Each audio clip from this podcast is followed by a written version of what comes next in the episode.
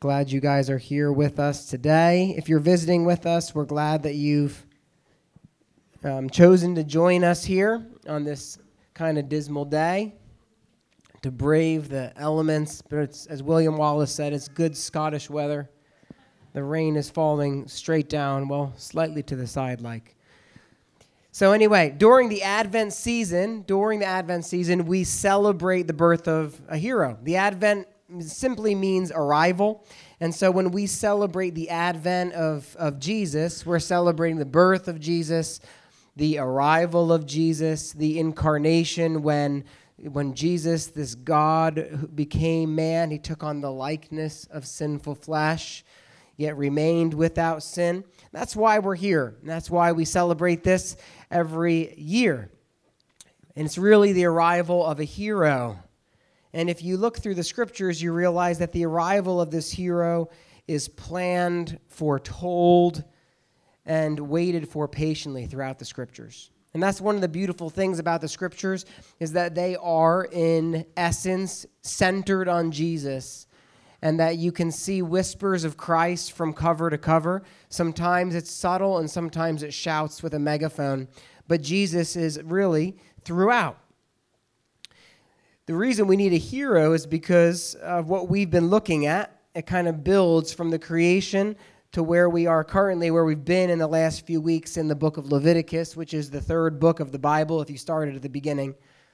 And in a nutshell, what we see up until this point in the Bible narrative, the meta narrative of Scripture, is that we see a good God created a perfect creation and he created Adam and Eve as his image, as an extension of his authority and reign. And essentially, he says to Adam and Eve, the first humans, that you have dominion.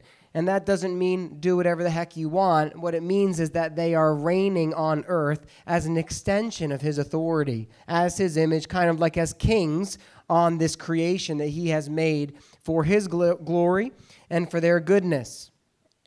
And as an extension of his reign, they are functioning under his authority, listening to him, and then enacting what he says. But we see just by Genesis chapter 3, the third book of the scriptures, the third book of the Bible, that Adam and Eve decide they no longer want to submit to God as the king of everything, and instead they want to take authority in their own hands. They want to determine for themselves what is right, what is wrong, what is true, what is untrue and they rebel. They rebel. In this act of insubordination and insurrection, they essentially try to throw off the yoke that the, that the God who created them had for them that was good, and they replace it with a yoke of slavery. And in that moment, we see that everything changes. All of a sudden, for the very first time, Adam and Eve are ashamed of themselves. There's all of a sudden this conflict between husband and wife. There's a conflict with creation. And you see that their rebellion, since they were in essence over creation, their rebellion doesn't just impact them, but as we've been learning, sin defiles everything. And so it defiles every aspect of creation and just infects like a plague. But God makes a promise, and we see this in the early chapters of Genesis. We see in Genesis chapter 12, God makes a promise, and He says, I'm going to isolate um, a solution, and the solution is going to come in a family.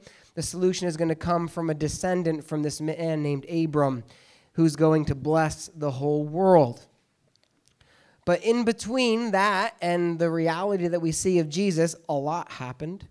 And one of those things that happened is that Abram, as he had a son, and his son had sons, and sons, and kids, and grandkids, and all that stuff, this, this really budding nation, which is not yet a nation, but is growing as a people, winds up in slavery in the land of Egypt. Some of you have read the book of Exodus, others of you have watched the Charlton Heston movie and some of you have no idea, but you can learn all about it reading the second book of the Bible. And what happens in the book of Exodus is essentially that God rescues his people out of Egypt, out of the oppression of uh, Pharaoh, who would use them as slaves and bend them to his will. God rescues them with a mighty hand and an outstretched arm, using this man named Moses. He sends Moses to proclaim the words that God speaks to him, and he sends Moses to do the works of God through miracles as God essentially declares war on the false gods of Egypt. God rescues them out of slavery. He rescues them out of Egypt. He brings them to the shores of the Red Sea and he parts the Red Sea miraculously and he leads the, this new budding nation across. And as the Egyptian soldiers chase them, the waters come back down and God brings his people in a new creation while undoing creation upon the Egyptians' heads.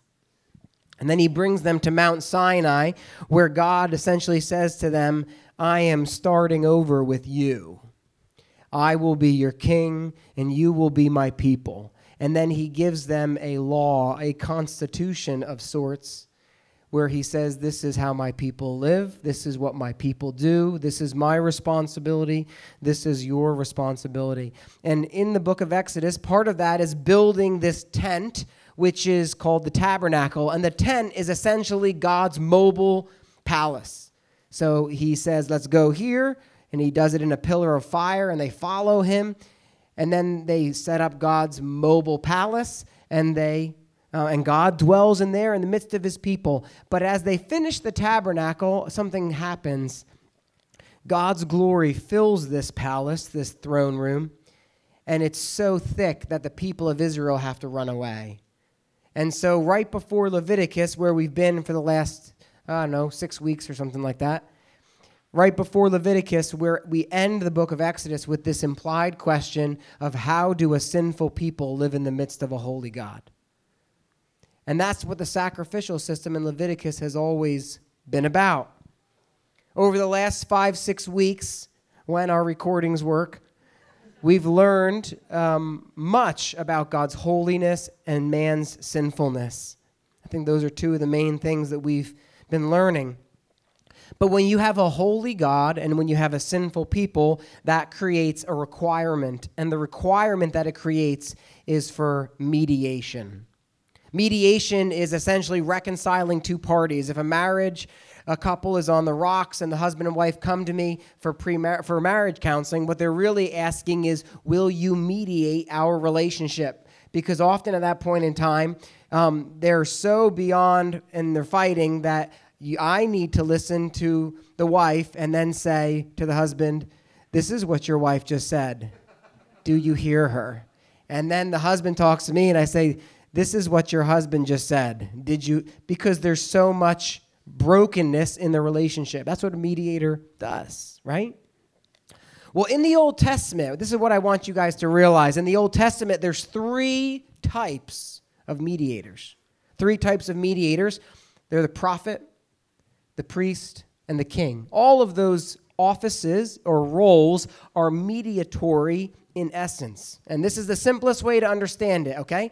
Priests face God with their backs to the people, prophets face the people with their back to God. And kings rule on behalf of God for the glory of God and the good of the people. And these are the three mediatory roles that we see throughout the scriptures. Now, why is that significant?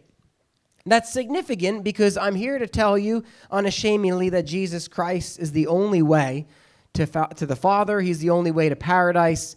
There's only one road. There aren't multiple roads. This isn't a mountain that you can summit from different angles. That Jesus Christ is the way, the truth, and the life. And in essence, the reason this is true is because no man, no religious teacher, no guru, no philosopher ever has or ever could fulfill all three of those mediatory roles. In other words, a sinful priest cannot represent a sinful people before a holy God. A sinful prophet cannot accurately hear from a holy God so that he can then proclaim what God says to a sinful people. And a sinful king will always be self centered and focused and will neither obediently execute God's will nor will he selflessly serve his people. And since for salvation to happen, according to the Old Testament, we need those three roles of mediation a sinful man or woman would never fit the bill. But I want you to know that Jesus was born to function in these three roles specifically, which is why we can say, along with Acts chapter 4, verse 12, there is salvation in no one else, for there is no other name under heaven given among men by which we must be saved. So, as our priest, Jesus represents us before God.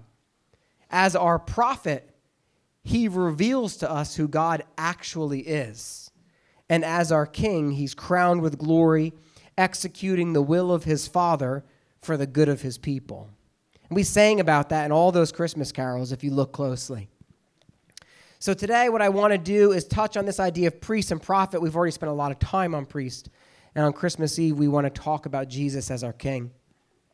So Jesus is our priest. You know, in the Old Testament, we've been talking about this. The priest was the mediator between a holy God and a sinful people. And the people knew their sinfulness was defiling, and so they would bring sacrifices to the priest who would then take the animal's blood and would sprinkle it on various parts of that tabernacle so that a holy God could still live in this place. And so the tabernacle, it's kind of like the tabernacle's constantly being defiled by a sinful people, and the blood, as they sprinkle the blood, it pushes the defilement back, but then it keeps getting defiled and they keep sprinkling the blood. And so it's like you're constantly trying to power wash it away, except it's with blood, which is gross, okay? And so this is the picture of what a priest does. And so the priest officiates these sacrifices with the people. The people cannot present the blood to God, only the priest can as their mediator. But beyond those regular sacrifices, we also see that there is a high priest. That's kind of like a chief priest, or it says in Leviticus, the anointed priest. It's all the same idea that he was anointed by the Spirit of God in order to be a priest. By the way, in case I forget to say it, the prophet was anointed by the Spirit of God to proclaim, and the king was anointed by the Spirit of God to rule. Jesus was anointed when the Holy Spirit descended on him like a dove so he could fulfill all three roles. It's not in my notes, I don't want to forget it. Okay. So, beyond these regular sacrifices, the high priest was the chief mediator. So, the other priests were just mediators, but he's the chief mediator between God and the nation. And in this role, the chief priest, the mediator, he enters into the innermost room of the tabernacle, of that tent, that little portable palace. And in the innermost room is called the Holy of Holies. And I want you to think of that like a throne room that the holiest of holies is God's throne room as they're traveling around. Matter of fact, the mercy seat, which was in there with the Ark of the Covenant, was said to be the footstool of God, where he rested his feet as he sat on his throne, seated above the cherubim, right? And once a year, the high priest would go in there and he would offer a sacrifice to God on behalf of the people and he would sprinkle the blood of the sacrifice on the mercy seat, the throne of God, quote, because of the uncleanness of the people, because of their sins. Leviticus 16 16. And he did this year after year, only once a year, but we know from the scriptures that it never removed sin. All it did was delay the inevitable, essentially, God storing up his wrath in a bucket until he could finally dump it out. Well, the birth of Jesus, the incarnation, it marks the arrival of the true high priest. See, as we've been discussing, we see that Jesus is the priest offering the sacrifice, but Jesus is also the unblemished Lamb of God who is the sacrifice. That, like the high priest of old, Jesus entered the holy place, but unlike the high priest, he entered to offer himself. That unlike the high priest, Jesus only had to enter one time because he sprinkled his own perfect blood on that mercy seat. And unlike the previous high priests, Jesus' sacrifice was more than sufficient for any quantity of sin. You know, for those of you who maybe are wrestling with Christianity, you may wonder, well, why does Jesus have to be my sacrifice? First of all, that's gross. And second of all, why can't I do it for myself? And the essence is that Jesus fulfilled two conditions which none of us can meet. The first reason why Jesus could be a priestly mediator is because Jesus alone fully obeyed the law of God so that he was without any sin, neither by nature nor by choice. And so Jesus alone can enter in to the true Holy of Holies, not the shadow of the Holy of Holies, which is the tabernacle, but the author of Hebrews says the true Holy of Holies, which is in the heavenlies. Jesus can enter in because he alone is perfect.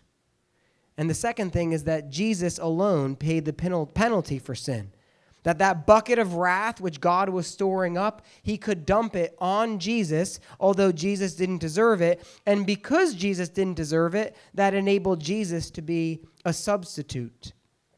You see, if you died for your sins, it wouldn't be a sacrifice, it would be justice. Frankly, that's what you deserve. We might think that we're entitled to really yummy cookies and brownies at Christmas, but what we're actually entitled to is death. That's what we're entitled to. And if God doesn't give us death, He's giving us mercy and grace because that's really the only thing that we deserve. But if Jesus did truly die in your place, then that means God's wrath is satisfied because the bucket has been poured out on him instead of you. And if that is true, that means you can be forgiven because the Bible says that the cost of sin is death, and Jesus paid the cost so you wouldn't have to. One reason Jesus is the only way to God is because we needed that perfect high priest. And on Christmas, we celebrate the arrival of this high priest in this God man, Jesus. Also, Jesus came as our prophet. Now, when the prophets, you know, a lot of people have a misunderstanding of what prophets are. They think prophet means telling the future, and they get confused the Bible with Nostradamus, okay? And so the prophet doesn't just mean telling the future. In the Old Testament, prophets were God's spokesmen. God would reveal truth to them, his law, his words. Instead of speaking to the whole nation, God didn't speak to the whole nation. Who did God speak to? Moses and then Moses would go and speak. Okay? And so this is the essence of what a prophet is. Prophets would hear from God and then they would herald or proclaim that to the people of God. That's why so often you can see the prophetic breakdown when you study the scriptures because the prophecies begin with, Thus says the Lord. Thus says the Lord. Thus says the Lord. The Lord came to Moses. Thus says the Lord. And so this is what a prophet did. A prophet heard and proclaimed. So as the priest represents the people before God, the prophet represents God before the people. Now, in the Old Testament, prophets were basically hated by and large because people don't like to hear truth, especially when it's bad news. And so, frequently in the Old Testament, the prophets would proclaim judgments and warnings and wrath, and the people didn't want to hear that stuff. They want to hear about sunshine and rainbows and lollipops. But with all of the prophets of old, God doesn't really care about whether or not the message is received. What he does care about is whether the prophets are faithful to proclaim what God actually told them. The ultimate prophet that we see in the Old Testament is Moses. God speaks to him in a burning bush on Mount Sinai, in the tent of meeting. It even says that God spoke to Moses as a man would speak to his friend. Moses would carry those words from God to Aaron, the high priest. He'd carry them to the people. And basically, what Moses said became law, period. Why? Because it actually wasn't what Moses said.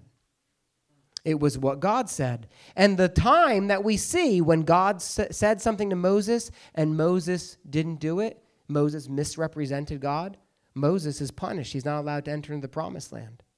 God said, Speak to the rock and it will give water to the people. And Moses took that staff and he struck the rock and he misrepresented God to the people because God wasn't angry, but Moses misrepresented as a prophet, as the prophet showing people what God wasn't actually like in that instance.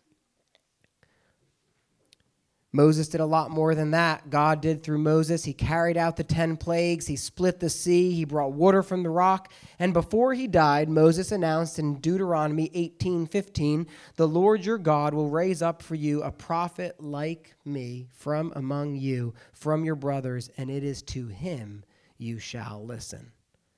And the Jews look forward to the day when another prophet like Moses would arrive, a prophet who would usher in a new law. which the Old Testament refers to as the New Covenant. A prophet who would perform God's mighty works once again, a prophet who would be faithful to hear and proclaim God's word. Well, the birth of Jesus, the advent, the incarnation marks the arrival of the long awaited prophet like Moses. See, like the perfect high priest, Jesus also functions as the perfect prophet.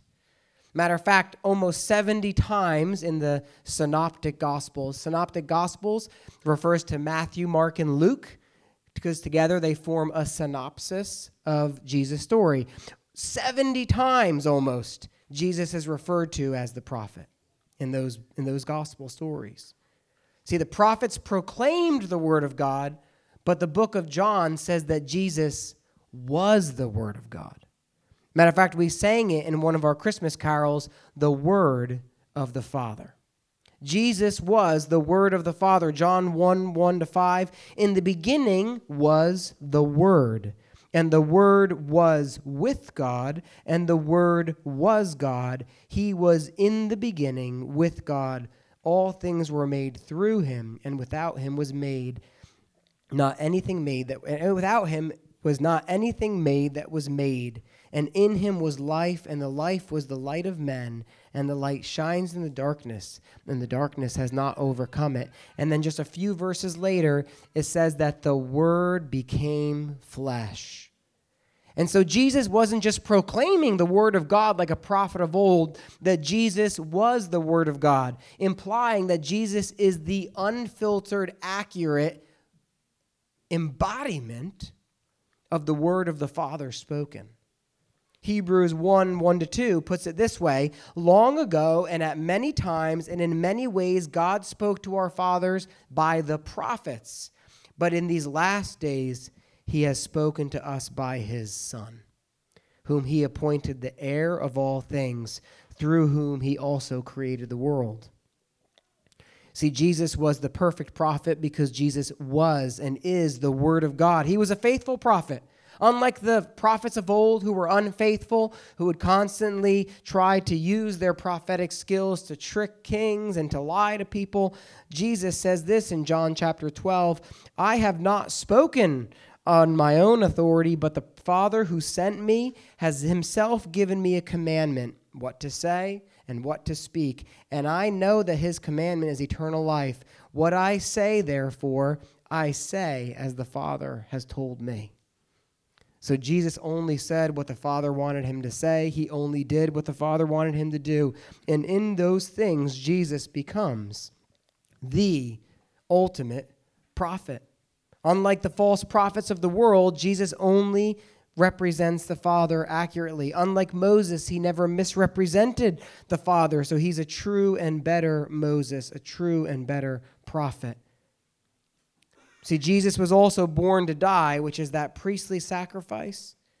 But then, in a prophetic way, God would use his sacrifice to bring people out of Egypt, not in Egypt like the country, but in Egyptian slavery to sin and death. And God would bring his people across the waters, not the Red Sea, but represented in the waters of baptism, which represent a new creation, a new regeneration, and resurrection.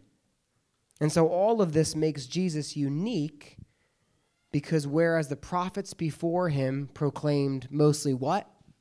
Bad news. Jesus proclaims what? Good news.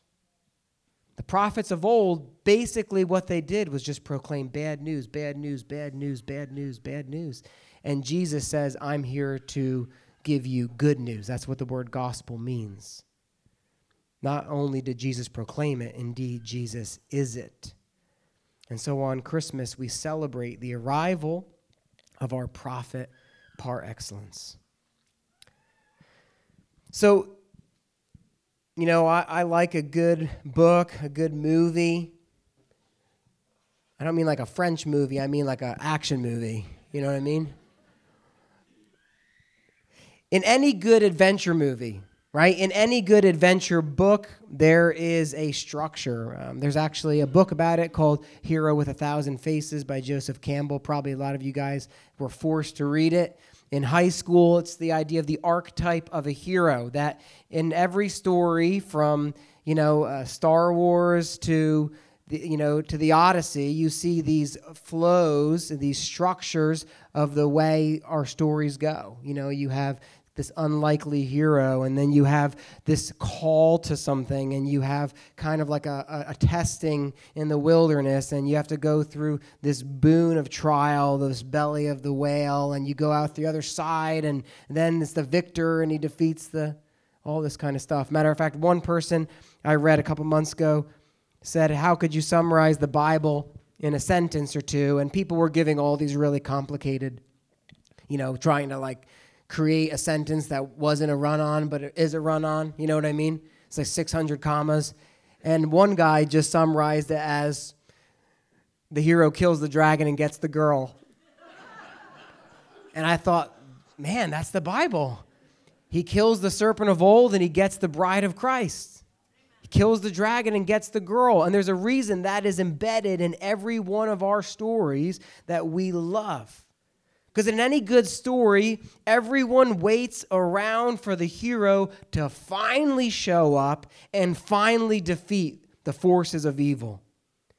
And that type of anticipation, which we see in the stories that we adore, is the same type of anticipation that we should picture as we think about the incarnation as we think about the people of God anticipating and waiting for the advent, the arrival of their hero, the Messiah.